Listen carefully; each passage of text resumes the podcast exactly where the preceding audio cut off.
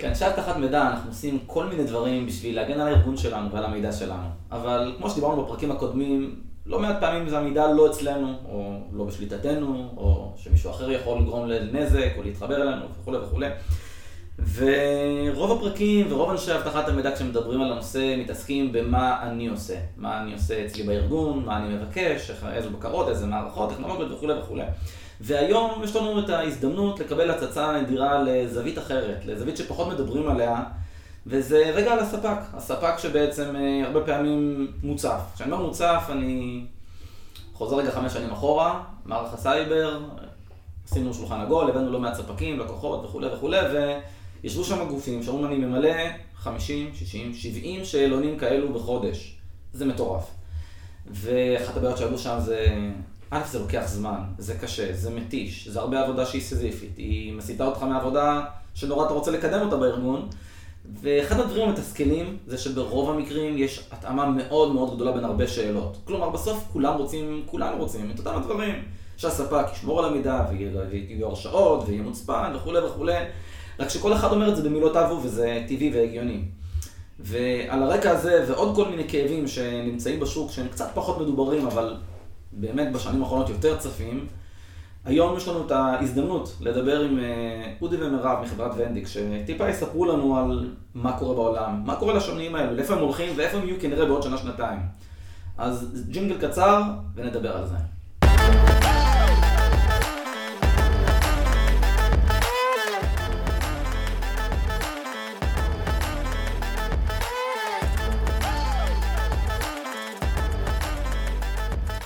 אז היום אני גאה לשוחח עם אה, אודי ומירב. אה, בואו נתחיל קצת בהצגה קצת קצרה עליכם, על הרקע, על הכאב, על החברה, ו- ומאיפה הגעתם לנושא, אז ספרו לנו. אז קודם כל תודה יובל שהזמנת אותנו, זה תענוג להיות פה. אני אתן למירב אה, להציג את עצמה ראשונה. אז אני מירב ורד, אני VP GRC בוונדיקט, אני 27 שנים בתחום סייבר ואבטחת מידע. אני התחלתי את התפקיד שלי באחת מחברות התקשורת הגדולות, ששם הייתי אחראית על אה, סקרי אבטחת מידע בקרב ספקים ועל התיוג שלהם לפי רמות סיווג, והנה פה אני מקווה שאני סוגרת מעגל. וזהו, ובאמת תודה על ההזדמנות. אז uh, אני אודי כהן, מנכ"ל ויזם של ונדיקט, יזם שותף. ברוב הרקע שלי זה רקע טכנולוגי, בעצם בברודקום, נרכשנו, הייתי חלק מסטארט-אפ שנרכש, ובעצם אה, מי, הקמתי מאפס אה, ארגון תוכנה שהיה מעל 100 עובדים, ארגון גלובלי. אה, ויחד עם מיכאל הקמנו את ונדיקט, כאשר הרעיון היה להכניס בינה מלאכותית, בינה מלאכותית שפתית, לעולם של Security Compliance, שזה בעצם עולם שהוא מאוד מבוסס שפה. אני מעריך שהיום, אחרי שכולם יודעים לשרוק מה זה ChatGPT ומה זה Generative AI, אז אה, אנחנו נגיע לזה גם בהמשך, אה, לא, לא נברח מזה. אה, זה, זה מתבקש, זה מתבקש כי באמת זו עבודה שהיא במהותה, ברובה המוחלט, נורא סזיפית וטכנית, דיברנו על זה ואשמח לדבר על זה קצת יותר. כי בעיניים של אותו אחד שמקבל את האקסל או ה-PDF או הפורטל הזה, לשבת על השאלון הזה, יש לא מעט בעיות. אני אתן שתי דוגמאות מהכאב שלי ברמה האישית, כמי שמנהל הגנת סייבר בארגון, אתה מקבל שאלון כזה, ונניח שהוא לוקח לך שעה אחת, נניח שזה רק שעה בממוצע, כי יש קצרים וארוכים של 20 שאלות ושל 200 שאלות, יש PDF, יש אקסלים נוחים וכולי. ואתה אומר, טוב, 20 שאלונים, כפול 1 שעה, 20 שעות בחודש, ואין לך את הזמן הזה. זה לא עובד, אתה לא אומר, טוב, אז בוא נביא עוד בן אדם. זה, זה קורה. זאת אומרת, יש ארגונים שאומרים, טוב, נביא איזשהו סטודנט, או מישהו שישב על זה, או איזשהו, איזשהו משרד ג'וניור, וישב 20 שעות בחודש לעשות את זה. וזה לא scalable כמובן, וזה לא רק זה, כי נניח קיבלתי שאלון, אז אני מעריך שכמוני, רוב ה CISOאים לא יושבים ומחכים לשאלון, יש להם עוד קצת עבודה, וכשזה מגיע, אז אתה אומר, טוב, אני אשב על זה ביום רביעי, חמישי, שבוע הבא, ואז מתחיל תהליך ארוך ופינג פונג, ואתה מחזיר לספק, או לאיש המכירות, והוא חוזר אליך, ו... והסלס רייקל הזה הוא משמעותי, זה מפריע גם בעצם לביזנס וגם ללקוחות שלנו, ואז אתה מנסה לחשוב איך מקצרים את זה ואיך בינה מלאכותית יכולה לעזור. אז אולי טיפה תספרו לנו ממה שאתם רואים, כי אתם רואים המון ארגונים, איך הכאבים, מה באמת מטריד את הלקוחות, מתי הם פונים אליכם, מה הבעיות שיש בתחום הזה, מהעיניים, נקודת המבט של הספק. כן, אז באמת בדרך כלל שבאים לדבר איתנו, הכאב זה, וואי, יש לי שאלונים, אני, אני לא מגיע לזה, כמו, בדיוק כמו שציינת. אבל הכאבים היותר גדולים זה דווקא הכאבים שהספקים לא רואים. זה לא הזמן שזה עולה להם לעלות על השאלון, אלא האיכות של התשובות. כי כשיש לך 20 שאלונים ואתה עושה את זה ככה על הדרך, בדרך כלל התשובה תהיה yes, no, yes, yes, no, וכתוצאה מכך אתה תקבל אחרי שבועיים איזשהו עוד שאלון. זה במקרה הטוב. לפעמים פשוט לא ישאלו אותך עוד שאלות, פשוט הפסדת. אה, זה נדיר שאתה ממש מפסיד, כן, אבל יש הרבה ארגונים גדולים, ואני מדבר עם הרבה מאוד ארגונים אמריקאים, שכחלק מהתהליך של הרכישה, הם אומרים, אנחנו את התהליך הזה נעשה עם ארבע חברות, למשל ארבע ספקיות, ופשוט נשאל אותם, ונדרג לפי זה. כי איך שאתה עונה על השאלון, מעבר להבטחה, זה עד כמה אתה responsive'י, עד כמה אתה מקצועי, עד כמה אפשר אה, לסמוך עליך, וזה משהו שזה מדהים, בייחוד בארץ, חברות לא, לא מודעות לכל הדבר הזה שקורה מאחורה, ופשוט חברות משקיעות המון המון זמן בלהגיע ל enterprise. להצליח להגיע ל enterprise, שמישהו יסתכל עליהם וידבר איתם, גם אני רואה את זה, כן? שמדברים איתי מחברות גדולות, אז אני ככה מתרגש, ו- והן לא יודעות שהן מפסידות את הדברים האלה על שטויות, על, אה, על לא לדעת להסביר איך אתה מגן על הדאטה, איך אתה מגן על הבטיחות, כי, כי לא רואים איך זה נראה מהצד של הרוכש. רואים את הכאב, את, ה, את, ה, את הטרדה הזאת, מה אתה שולח לי עכשיו שאלון? ולא מבינים ש, שאצלהם זה, אתה יודע, זה ארגון רציני, זה ארגון ש, ששווה הרבה מאוד כסף, והם לא רוצים אה, לאבד רפיוטיישן כי אתה לא שומר מספיק טוב על הדאטה שלהם. מעניין, מדהים. אולי באמת, לפעמים לחלקנו יש תחושה כזו שכן, בארץ קצת יותר מזלזלים, מהירים, סטארט-אפים, ובחו"ל זה אחרת ונורא מסודר. אז מירב, את בתפקיד הקודם היית באחת הפירמות ראיית חשבון הגדולות בעולם, ומנכ"ל חברה ישראלית, אז יש לך פרספקטיבה של ישראל ושל חו"ל. תוכלי קצת לשתף אותנו על ההבדלים בין איך זה קורה, ניהול שרשרת האספקה בישראל מול חו"ל? אה, קודם כל אני רוצה להגיד שמהצד של הספק ההבדלים יחסית זניחים, כי כשלקוח מחליט לאיזה ספקים הוא שולח שאלון, או לגבי איזה ספקים הוא רוצה בכלל להתמקד בשרשרת האספקה מבחינה אבטחתית, אז uh, מדובר פה בעצם בספקים האסטרטגיים של הלקוח, בספקי תוכנה לפעמים, או פיתוח, ואלו ספקים שבדרך כלל גם ככה פועל, פועלים בשוק הבינלאומי, וגם ככה הם מחויבים לרגולציות ולחוקים בינלאומיים, ולכן מבחינת הספק זה די שקוף. אה, אפשר להגיד שככל שאנחנו אה, מתקדמים ומתרחקים משנת 2018 המפורסמת, ששם נכנס לתוקף אה, תקנות הגנת הפרטיות הישראליות וכמובן ה-GDPR שהיה סמן ימני ומנוע מאוד מאוד גדול בתחום של הפרטיות ואבטחת מידע שנגזרת משם, אז אנחנו רואים הרבה מאוד חוקים, הרבה מאוד רגולציות, אפילו ברמה מדינית. זה כבר לא משהו שיבוא אה, איזשהו אה, גוף סרטיפיקציה ויגיד, הנה הוצאתי איזשהו תקן, אלא יבואו ראשי ממשלה, יבואו מדינות בארצות הברית, חברות שלמות שבאות ואומרות, אני לא מכניס אליי לארגון אף ספק. אלא אם כן הוא עומד בתנאים של שרשרת האספקה, וכמובן שכל זה נותן את אותותיו ברחבי העולם, וזה כבר נהיה אה, לא רק best practice, אלא גם איזה מין prerequisite, שאם אתה לא עומד בתנאי הסף, אתה לא נכנס בעצם אה, לארגון, כמו שאודי אמר. המגמה הזאת הולכת וממשיכה, ומן הסתם ככל שאנחנו יותר עדים למתקפות סייבר שפועלות ונכנסות דרך הוקטור הדומיננטי ביותר, שזה דרך שרשרת האספקה, אז מן הסתם אנחנו גם רואים שהטרנד הזה הולך ומושך לשם, גם ברמה של התקצובים של הטיפול בספקים על ידי הארגונים, וגם בתעדוף של זה ברמה הארגונית, מבחינת האסטרטגיה של ההנהלה. אז באמת זה, זה מדהים, ורואים כמה כל מדינה מוציאה את ה-Data Protection שלה ואת ה-Privacy Act שלה בקליפורניה, ו-UK Data Protection, ו- וזה רק הולך וצובר תאוצה. אבל פרטיות היא, היא רוחבית וחוצת אה, מדינות ויבשות. ומה שהרבה פעמים מאפיין מגזרים שונים זה באמת ההסתכלות הסקטוריאלית. כלומר, אני מעריך שישנה שונות גדולה מאוד בין סקטור הייטק לסקטור פיננסי, לסקטור תחבורה וכולי וכולי. איך אתם רואים את זה? איך אתם מזהים ומה בא לידי ביטוי השוני בעצם המגזרי בחברות השונות במשק? אה, אני יכולה להגיד שגם אם אני מסתכלת רגע מראיית התוקף או מהמחקרים שעלו, אז ככל שהארגון, או מהצד של ה vendor, ככל שאצלו יש יותר מידע פרטי, יותר PII, ככה בעצם האינטרס של ההאקרים או כל הגורמים האחרים שבעצם רוצים להגיע למידע ולמערכות של אותו ספק, האינטרסים שלו גוברים ומן הסתם שרשרת האספקה אמורה להיות אדוקה יותר כלפי ונדורים שמחזיקים ב-PII של הלקוח, של הארגון עצמו. סקטורים פיננסיים, סקטורים של בריאות. בתוך הפיננסים זה בנקים וביטוח וכל הספקים של הספקים שלהם.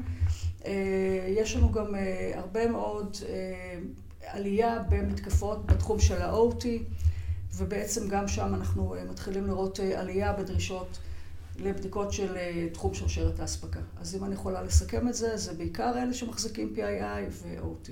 כמובן שכולם יכולים להיות קורבנות פוטנציאליים, אבל אלו הממוקדים ביותר. זה מעניין. אגב, לפני כשבוע באמת שמענו על AT&T, שדיווחה על דלף מידע של 9 מיליון לקוחות, 9 מיליון לקוחות שלה מספק שלהם, שהם עובדים איתו, ושוב, זה AT&T, כן, זה לא, זה לא עירייה קטנה, זה לא, זה בית חולים קטן פה בארץ, זה, זה, זו מעצמה. ובסוגריים, כל חובבי האתר Information is Beautiful, יש שם את הדאטה בריץ' הגדולים בעולם, היסטורית. ואפשר לראות שהם נפרץ, שזה לא פעם ראשונה ולא שנייה שלהם, של AT&T. ואתה אומר לעצמך, טוב, השאלונים האלה עוזרים, הם, הם קשים לספק, ללקוח. איך עושים את זה? זאת אומרת, כשאתם מסתכלים על ארגונים, יש בן אדם, יש מחלקה, יש מומחיות, איך זה קורה בעיניים רגע של הלקוח ולא של הספק? כן, אז אה, בצד של הלקוחות זה מאוד, אה, זה מאוד משתנה. יכול להיות לך חברה אה, קטנה שבה זה רבע בן אדם, עושה את זה ככה על הדרך. אבל יש גם ארגונים שבהם זה עשרות רבות של עובדים, שזה מה שהם עושים, או שלוקחים אה, ספק חיצוני, בדרך כלל ביג פור שיעשה את זה עבורם. אז אה, זה מאוד משתנה, ו-AT&T זה, זה חברה מאוד גדולה, אה, אבל זה לא כמו שעכשיו בנק יאבד data, אוקיי? או בית חולים. אז כמו שאמרת קודם, זה גם מאוד קשור ב industry. במידת הרצינות שלוקחים את הנושא. אבל עכשיו אה, אנחנו רואים איך גם בארצות הברית וגם באירופה הממשלות אומרות, אנחנו מכוונות הרבה יותר גבוה. אה, לא מזמן יצא איזה נייר עמדה של הבית הלבן, ו-AT&T היום יודעת שבסדר, פדיחה, יש כמה גיקים כמונו שיחפשו, ייכנסו לכל מיני אתרים ויראו שהם לא בסדר, אבל אה, שנתיים, שלוש, ארבע מהיום, הם יכולים להפסיד את העסק על דבר כזה. כמו שהיום ב industries אחרים, חברות יכולות לאבד הרבה מאוד גובה בגלל דברים כאלה. אנחנו רואים, אני, אה, אני שומע מהרבה מאוד אה, חברות, אפילו ארגונים ללא רווח לצורך העניין, שעד עכשיו התייחסו בדיקת ספקים ברמה מסוימת, וב-2023 זה הופך להיות, הולכת להיות מהפכה. הם הולכים להתייחס לזה יותר ברצינות, וכמו שאני רואה את זה ב-2024, כשיהיה יותר טכנולוגיות של Generative AI, כמו שהזכרת את ה-Chat GPT, ויהיה אפשר באמת יותר טוב לבדוק את הספקים ברמה הטכנולוגית, אז גם הרגולטור ידרוש הרבה יותר, ואנחנו כצרכנים נדרוש יותר, ואנחנו נראה את התעשייה הזאת תופסת מקום הרבה יותר משמעותי. אחד מהדברים שהרבה CISOאים מתלבטים לגביהם, ובכלל אנשים בתעשייה זה לאן זה הולך. האם נגזר עלינו לנצח לענות על שאלונים, על מאות שאלונים, או שהדבר הזה מתישהו יקרה לו איזושהי קונסולידציה, או נצא מהפלונטר הזה שאנחנו בעצם במגמה שמתבדרת ולא מתכנסת. אז מירב, אני, אני יודע שאת מכירה, אחד מהאנשים שהכי מכירה בארץ את איזו, ואת אה, גם בוגרת הקורס של אה, מערך הסייבר, ואת מכירה את הנושא הזה מאוד מאוד טוב מכל מיני זוויות. ויש סיג וכל מיני שאלונים שהם בעצם מנסים לתת קצת מענה ו- ולייצר שפה, להסדיר את המה, מה לבקש מהספק. האם הדברים האלה מצליחים? האם יש הבדל בין מדינות, ישראל, חו"ל, או שלמעשה אתם רואים שרוב הלקוחות, כל אחד עם השאלון שלו, עם הגחמות שלו, עם הקווסטיונר שהוא כתב בעצמו, עם יועץ הבית, לאן זה הולך לדעתך היום ובעוד איקס שנים? אה, לאן זה הולך היום? זה לחבילות אה, מאוד גדולות של אקמולים, אה, מהצד של הסיסו שאמור לענות על זה. אנחנו אה, בהחלט רואים שככל שהזמן עובר, אז אה, סיסו הם מקבלים יותר ויותר שאלונים, ויותר ויותר גרסאות. אה, אין שום קונסולידציה ביניהם, ובעצם כל לקוח מחליט שהוא מכניס. גם אם הוא לוקח את הבסיס של סיג נגיד, שזה לבד משהו כמו 1,500 שאלות, אז הוא מוסיף את השאלות שלו, ובעצם צריך הסיסו המסכן והעמוס הזה עכשיו להתמודד ולנפות בעצם מהשאלות החדשות, ובעצם אה, להבין לאן זה הולך. אני יכולה להגיד שכש... אה, בוא נגיד במאה הקודמת, לפני אה, משהו כמו עשרים שנה, אנחנו בעצם ידענו שכשמישהו רוצה לקחת ברצינות רבה מאוד ספק מאוד אסטרטגי, הוא היה עושה מה שנקרא בדיקה בחצרות ספק, שזה היה ה-high level המחמיר ביותר. כיום אין אפשרות לעשות את זה, מאחר וארגונים נוטים להוציא כמה שיותר מידע החוצה, בטכנולוגיות, בפיתוח ובאסטרטגיה, ובעצם אין יכולת להתמודד עם המסה המאוד מאוד גדולה של הספקים, ובטח שלא עם הסיכונים שהולכים וגדלים. ולכן אני חושבת שהשאלונים הולכים להיות הדרך האופטימלית, גם מבחינת הלקוחות ואיפשהו גם מבחינת הספקים. אני חושבת שספק יעדיף לענות על שאלונים מאשר לקבל ביקור הרבה יותר מעמיק. אבל השאלה, אני חושבת, היא לא כמה, אלא איך, ואני חושבת שמהצד של הספק, מה שצריך להשתנות זה דרך ההתמודדות שלו. כי מן הסתם, בסוף, לא משנה באיזה סקטור אתה, הסיכונים או וקטור התקיפה זה אותם הוקטורים, אותם הסיכונים. וגם המיטיגציות, יחסית, אתה יכול לשנות פה ושם אם אתה מדבר על סוגים אחרים של מידע או טכנולוגיות, אבל אחרי הכל זה אותם הסיכונים, ואין יכולת בעצם לסיסוים היום לתת מענה. ולא רק לסיסום, אני אחדד את זה, אנחנו בעצם מבינים שמי שאמור להיות אחראי על מענה לסקרי ספקים, זה לא הסיסו כבר, אנחנו מבינים שהדומיינים בתחום הסייבר כל כך רחבים, אז יש לנו פה את ה-HR, ויש לנו כאן את האבטחה הפיזית, ויש לנו את הרכש והתקשרות עם ספקים האחרים, דור רביעי בעצם ללקוח עצמו, וצריך לערב בפנים את המחלקה המשפטית ואת הרכש.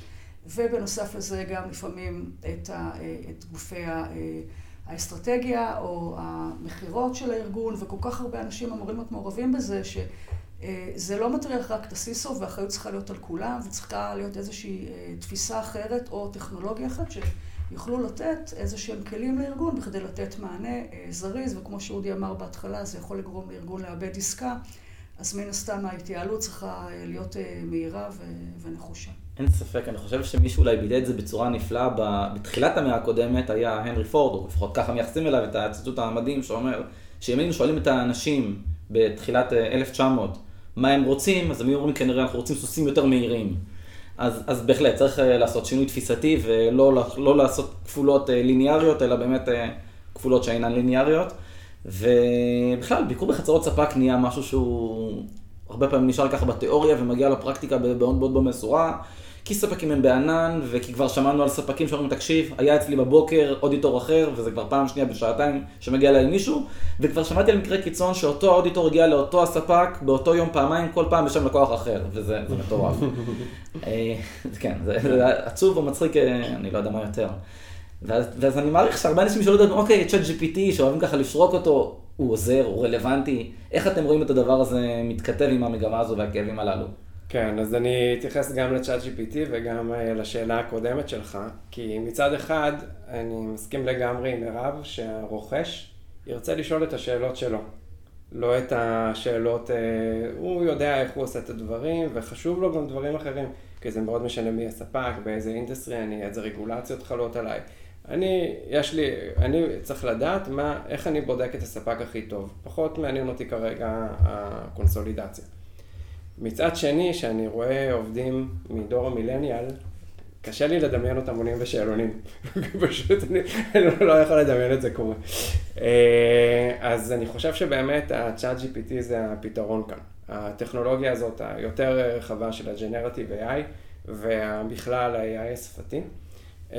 כמו שאני רואה את זה, כל העולם הזה של השאלונים הופך להיות הרבה יותר מבוסס בינה מלאכותית. תהיה בינה מלאכותית שתעזור לרוכש לדעת מה הוא צריך לשאול, ותעזור לספק לענות. ובעצם מה שבכלל, אם נרחיב קצת את הדיון על ה-Chat GPT ועל ה-Generative AI, אני חושב שמה שכל כך מדהים אנשים בטכנולוגיה הזאת, זה שהיינו רגילים לחשוב על טכנולוגיה כעל משהו שעוזר, אבל לא כעל משהו שיוצר מאפס. תמיד חשבנו שליצור מאפס זה משהו שבני אדם יודעים לעשות, אבל מכונות לא. ופתאום יש את ה-chat GPT הזה ואת ה-text to image שיוצרות. פתאום יש אומנים, כאילו אפשר לחשוב על זה כאילו זה אומן. אז uh, אני חושב שהטכנולוגיה הזאת, דווקא בעולם הזה של ה-GRC, שזה עולם שהוא מאוד מבוסס טכנולוגיה, הולכת להיות מהפכה. זה לא יחליף את בני האדם, כי כל מי שעבד עם צ'אט GPT יודע שאי אפשר סתם אה, לקחת את מה שהוא עושה ולשלוח, אבל זה עושה 80% מהעבודה, והבן אדם יתקן את זה. אז כמו שאני רואה את זה, התהליך שלוש, ארבע, חמש שנים מהיום הולך להיות אני אה, בתור אה, כלי שרוצה לעזור, להיות חלק מהטכנולוגיה הזאת, של, של לעזור לספקים ולרוכשים, זה יהיה מבוסס מאוד בינה מלאכותית. מצד אחד צריך את המומחיות של לדעת לעזור ל, אה, ל, לקונה, לדעת מה צריך לעניין אותו. מצד שני, לייצר מתוך כל הדאטה, לייצר את הדאטה שה, שהכי מתאים ל, לרוכש לראות כרגע. אה, זה, זה, זה, זה כמו שאני רואה את זה. במובן מסוים, אגב, כשמסתכלים על מה שאמרת בזום אאוט, אנחנו בעצם מדברים על שרשרת אספקה פה. שרשרת אספקה אומר בעצם, אני מוציא למיקור חוץ את מה שאין לי בו יתרון יחסי. או כמו שאמר גורו הניהול אולי מהטובים בעולם, פיטר דרוקר, do what you do best and outsource the rest. ובמובן מסוים אנחנו מוצאים פה למיקור חוץ את השאלונים. אתה אומר, אין לי שום יתרון על מכונה בלעשות copy and paste או בזיכרון ארגוני או בניהול ידע, אז בואו נעשה outsource פנימי לשאלונים ולזמן שאני מבזבז על דברים, כך שה-AI יעשה את זה במקומי ואני אתעסק במה שבאמת חשוב, בשאלות הרגישות, בלטייב, בלעבור על השאלון, ולא בדברים שמכונה עדיפה עליי בכל פרמטר, שזה... שזה בדיוק. שזה מעניין. בדיוק ו- זה.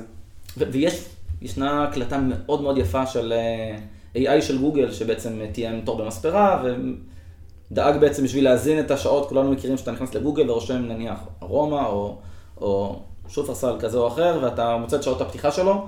אז בשביל לטייב את המנגנון הזה של גוגל, בעצם היא פיתחה רובוט שיודע להתקשר לבתי עסק ולנהל את המשיחה ולקבוע תור למספרה ולעדכן בחזרה את האתר שלה. ויש שיחה מוקלטת מאוד מדהימה בעיניי בין הרובוט הזה של גוגל לרובוט מתחרה שלה, שמנהלים שיחה ביניהם, הרובוט של גוגל מול הרובוט המתחרה. ואחד מתאם תור עם מי שבעצם בצד השני הוא גם כן רובוט. ואם אני מסתכל על מה שאתה אומר במובן מסוים, אז אתה אומר שיגיע יום ש... במקום שאני אשלח שאלון לספק, אז הרובוט שלי ישלח שאלון לרובוט השני, והרובוט השני יענה לרובוט שלי, ושיחה בעצם תתנהל בין רובוטים למעשה, ולא בין בני אדם, למעט שכבות, שכבה מאוד מאוד ספציפית. לגמרי, לגמרי. הולך להיות discussion בין אה, רובוטים, אה, אבל יהיה בן אדם שם גם. כי אם נניח אתה מסתכל על טכנולוגיה, נניח טכנולוגיה של אה, לכתוב מייל, שאתה, שום, שמציעים לך את המילה הבאה תמיד, אז אם תשים לב, תמיד מציעים לך מילה אחת, ואז אתה בוחר את המילה, ואז מציעים לך. זה לא שה-AI מספיק חכם להציע לך משפט שלם, כי באמת כמות האפשרויות היא מאוד, אה, מאוד גבוהה, אבל להציע את המילה הבאה הוא כן מספיק חכם. אז זה. הולכת להיות אינטראקציה בסגנון הזה. זה לאו דווקא יהיה שאלה-שאלה, כן? אבל יהיה הצעה לאיזשהו, אה, נניח, אני יכול לדמיין דבר כזה.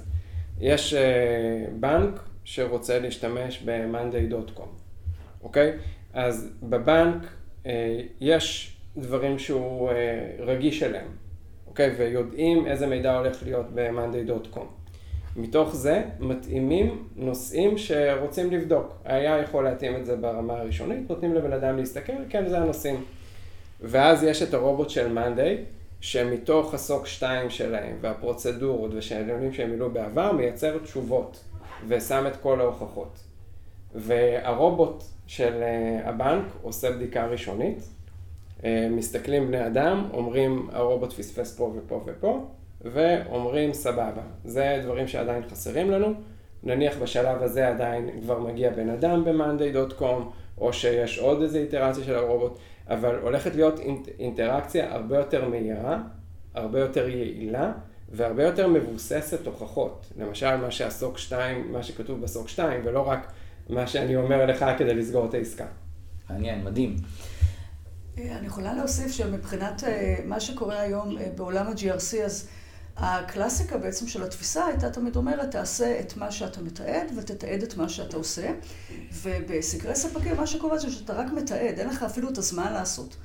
אה, החוכמה ב-Generative AI שבעצם יהיה לך א' את הזמן ליישם, וב' המנוע החיפוש המאוד מאוד חכם הזה של AI, בעיקר כשזה מבוסס שפה ובעצם מבין את מה שאת כבר עשית ויכול בעצם לתרגם את זה לתשובות של שאלוני ספק, בעצם אה, דולה מתוך הדברים שאתה עושה את התיעוד.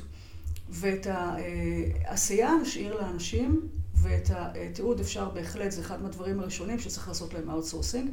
בעיקר בתקופה שבה אנחנו כל הזמן רצים אחרי הזנב ושהאקרים מקדימים אותנו, הטכנולוגיות מהצד שכנגד מקדים אותנו, אנחנו לא יכולים להיות בשום idle time ולשבת ולמלא שאלונים שיש אופציה אחרת ובמקום שה CISO יילחם ברעים הוא ממלא שורות. אז באמת אני מעריך שרוב ה CISO אים לא רוצים להילחם באקסלים, הם רוצים להילחם ברעים. כי בשביל זה משלמים להם, בשביל זה הם מגיעים. למרות ששרשרת אספקה, אגב, זו הזדמנות מדהימה לעזור ל business ולהסתכל על security כ opportunity ולא רק כ-threat. אז זה, זה לא פחות חשוב.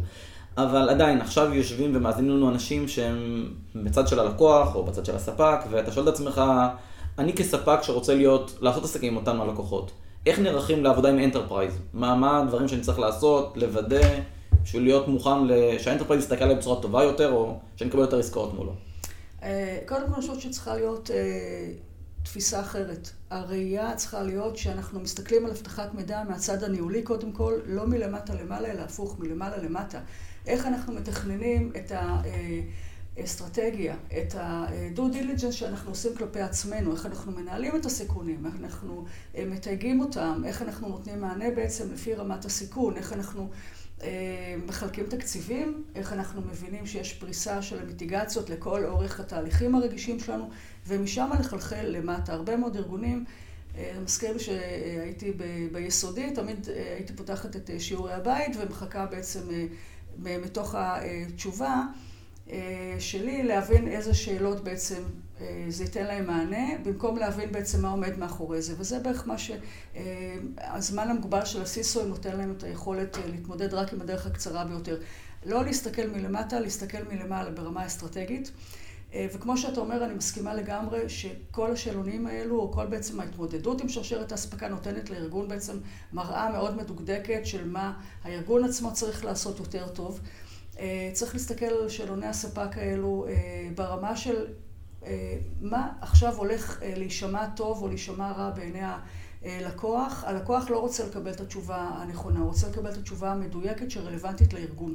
כי מן הסתם הספק צריך לדעת שכל תשובה שהוא נותן יכולה מחר אה, להיבדק על ידי אותו לקוח, בעיקר אם יש breaches, אם יש כל מיני חריגות, והוא יבוא אחר כך ויצטרך לתת את הדין לגבי דברים שהוא ענה עליהם. לא לזלזל, לא לזלזל במתן המענים. אה, לנסות אה, להימנע מתשובות שהן yes או no בלבד, אלא לתת באמת אה, מענה מקיף יותר. לפעמים להיעזר במישהו מומחה שיכול לתת את ה insight לאיך לבצע יותר נכון את המיטיגציה, וכמובן אחרי זה לתעד. זאת אומרת, הגישה היא לא לתעד, אלא לעשות קודם. אם צריך אז לשפר תהליכים. ולהיות כנה, כי אני חושבת שעדיף יהיה לבוא ולהגיד, כרגע עוד אין לי את התהליך הזה, זה כן נמצא אבל ב roadmap שלי, אה, וכן אה, לקצר טווחים מבחינת היישום של הדברים, ולנסות אה, להגיע למצוינות בעשייה ופחות לתעד בעיגולי פינות. Okay. אוקיי, באמת, משיחות שלכם עם מאות סיסויים כנראה בארץ ובחו"ל, אם אתם צריכים ככה לשים אצבע על נקודה אחת, מה, מה אתם, קופץ לכם, מה אתם מזהים, שזה הדבר שהכי צף, עולה בשיחות עם כל הסיסויים שאתם מדברים איתם בשנה האחרונה? אז אה, אני חושב שבהקשר שלנו, של השרשרת אספקה, אז זה בעיקר מה שאני לומד, זה התפיסה של סיסויים בחברות גדולות, גם לאיך בודקים ספקים וגם איך להיבדק. למשל, דיברתי עם סיסו של אה, ספקית תוכנה מאוד גדולה. הוא אמר שאני רואה שקיבלתי שאלון אה, סיג של אלף שאלות, אני חוגג. למה אני חוגג? אני יודע שהמתחרים שלי נפלו. אני היחידי שיכול לענות בצורה מקצועית לשאלון כזה. וצריך להבין שמבחינת מי ששולח את השאלונים, זה חלק מהסינון. תמיד יהיה את הצד העסקי, שירצה את הפתרון הכי טוב טכנולוגית, אבל יהיה את הסיסו של הרוכש, יהיה את האנשים האחרים, את מי שעובד עם התמיכה, שיגיד לא, בוא, בוא נלך לפתרון הקצת פחות חדשני, אבל שאני יכול לסמוך עליהם. וזה לא רק security, כן, בוא, בוא נהיה כנים, זה גם דוקומנטציה, זה תמיכה. הרבה חברות, אני מכיר את זה מעולם התוכנה, נופלות בגלל שהדוקומנטציה לא מספיק טובה. אפילו אתה רואה את זה בחברות גדולות, רק אתמול אה, דיברתי על זה עם אה, אה, אחד המהנדסים. ש Google Cloud נופלים הרבה בגלל שהדוקומנטציה שלהם הרבה פחות טובה מ-AWS. ואתה אומר, גוגל, מה, הם לא מבינים את זה? לא. אבל לא, זה, זה עניין של תפיסה. צריך אה, להבין שאתה בא לבנות אמון אצל הלקוח שלך. אז חלק מזה זה הדוקומנטציה, חלק זה הרספונסיביות, המקצועיות, והשאלון זה דרך מעולה להוכיח את זה. להוכיח שעליך אפשר לסמוך. אתה עונה בצורה מקצועית, אתה תענה אליו תוך יומיים, לא תוך שבוע, לא תוך חודשיים, תוך יומיים אתה עונה בצורה מקצועית, תשובות מלאות, אתה מראה לו שאתה בשבילו, אתה עוזר לו, אה, ואתה, והוא יוכל לסמוך עליך שגם בהמשך אתה ספק אמין. וזה משהו שהמון CISO אים בחברות יותר קטנות, ובכלל חברות, זה לא רק ה CISO אים, זה גם ה sales אפילו. ה sales engineering, הם רוצים להביא את העסקה, הם לא מבינים שצריך לבנות את התהליך הזה של מתי שהעסקה תבוא, את הדבר הזה אני מעיף אותם. אני מעיף, אני מראה שלמרות שאני סטארט-אפ, אני עושה את זה יותר טוב מה enterprise. זה, זה ככה מה שאני למדתי. מדהים. אז באמת אנחנו לקראת סיום, אז הייתי שמח ככה לעצה אחת אה, אה, ממך וממך, עצה אחת, אם הספקים שמאזינים לנו רוצים לקחת משהו אחד לתוכנית עבודה לשנה הקרובה או לשנה הבאה, מה, מה הייתה העצה הזו? אה, אני הייתי מציע פשוט לקחת את הזמן, אה, לשבת, לחשוב איך אני אה, עונה ל compliance מספיק טוב. איפה אני, קודם כל, האם, האם התשובות שלי מספיק טובות, האם אני באמת מאבטח את הארגון מספיק טוב, איפה להבין מה ה industry standard, להבין מה חסר לי, מה אני צריך לעשות, ולא פחות חשוב מזה, לדעת לתקשר את זה כמו שצריך. כי בסוף, בואו נהיה כנים, רוב החברות הקטנות, בעיקר חשוב להם להביא את העסקאות, אה, ולהראות שה security שלהם מספיק טוב בשביל זה. אז גם לעשות את ה security, באמת להבין את הסטנדרטים, להבין את ה industry standard, אה, וגם לדעת להחצין את זה כמו שצריך. אה, אני הייתי מוסיפה גם שחשוב מאוד בהרבה מאוד ארגונים להסתכל קדימה ובאופן מסודר לבנות תוכנית עבודה, שבה בעצם יבוא הארגון ויפרוט גם ברמה תקציבית וגם ברמה פרקטית, מתי ואיך הוא הולך אה, ליישם את הטיפול בפערים שנוצרו. אה, אין ארגון שאין לו פערים, אם אין לו אז הוא לא חיפש מספיק טוב. דבר שני, לבצע כאן איזשהו סייקל של בדיקת סיכונים. וגם לגבי best practices שמשתנים, גם לגבי סיכונים שמשתנים, וכל הזמן בעצם לאתגר את עצמנו ברמת אה, תשתית אבטחת המידע. אה, מן הסתם זה גם משקף יותר טוב את הפוסטשר שאנחנו מקרינים בפני הלקוח, אבל מן הסתם אין חשוב יותר ממה שקורה כאן אצלנו בבית.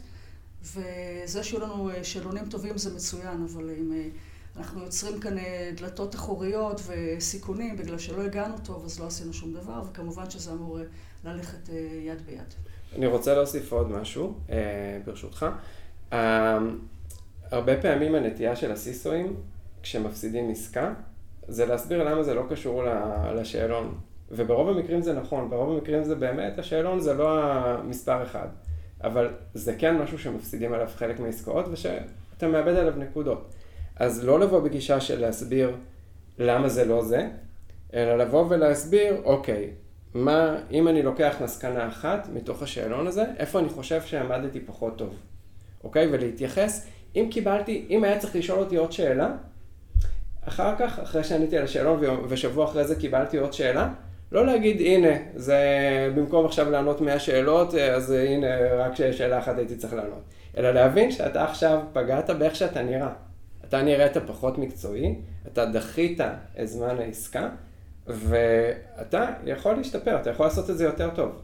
וזה לא כזה קשה גם, זה בסוף, ברגע שעושים את זה מסודר וקצת משקיעים במחשבה של איך להשתפר, אפשר להשתפר בזה. מדהים. טוב, אה, אתם ואתן הייתם עם אה, תגובת שרשרת, תודה רבה שהאזנתם לנו. כל הפרקים זמינים להאזנה באפליקציות הפודקאסט המובילות, ותודה רבה לכם, תודה מירב, תודה אודי. תודה, היה תענוג. כן.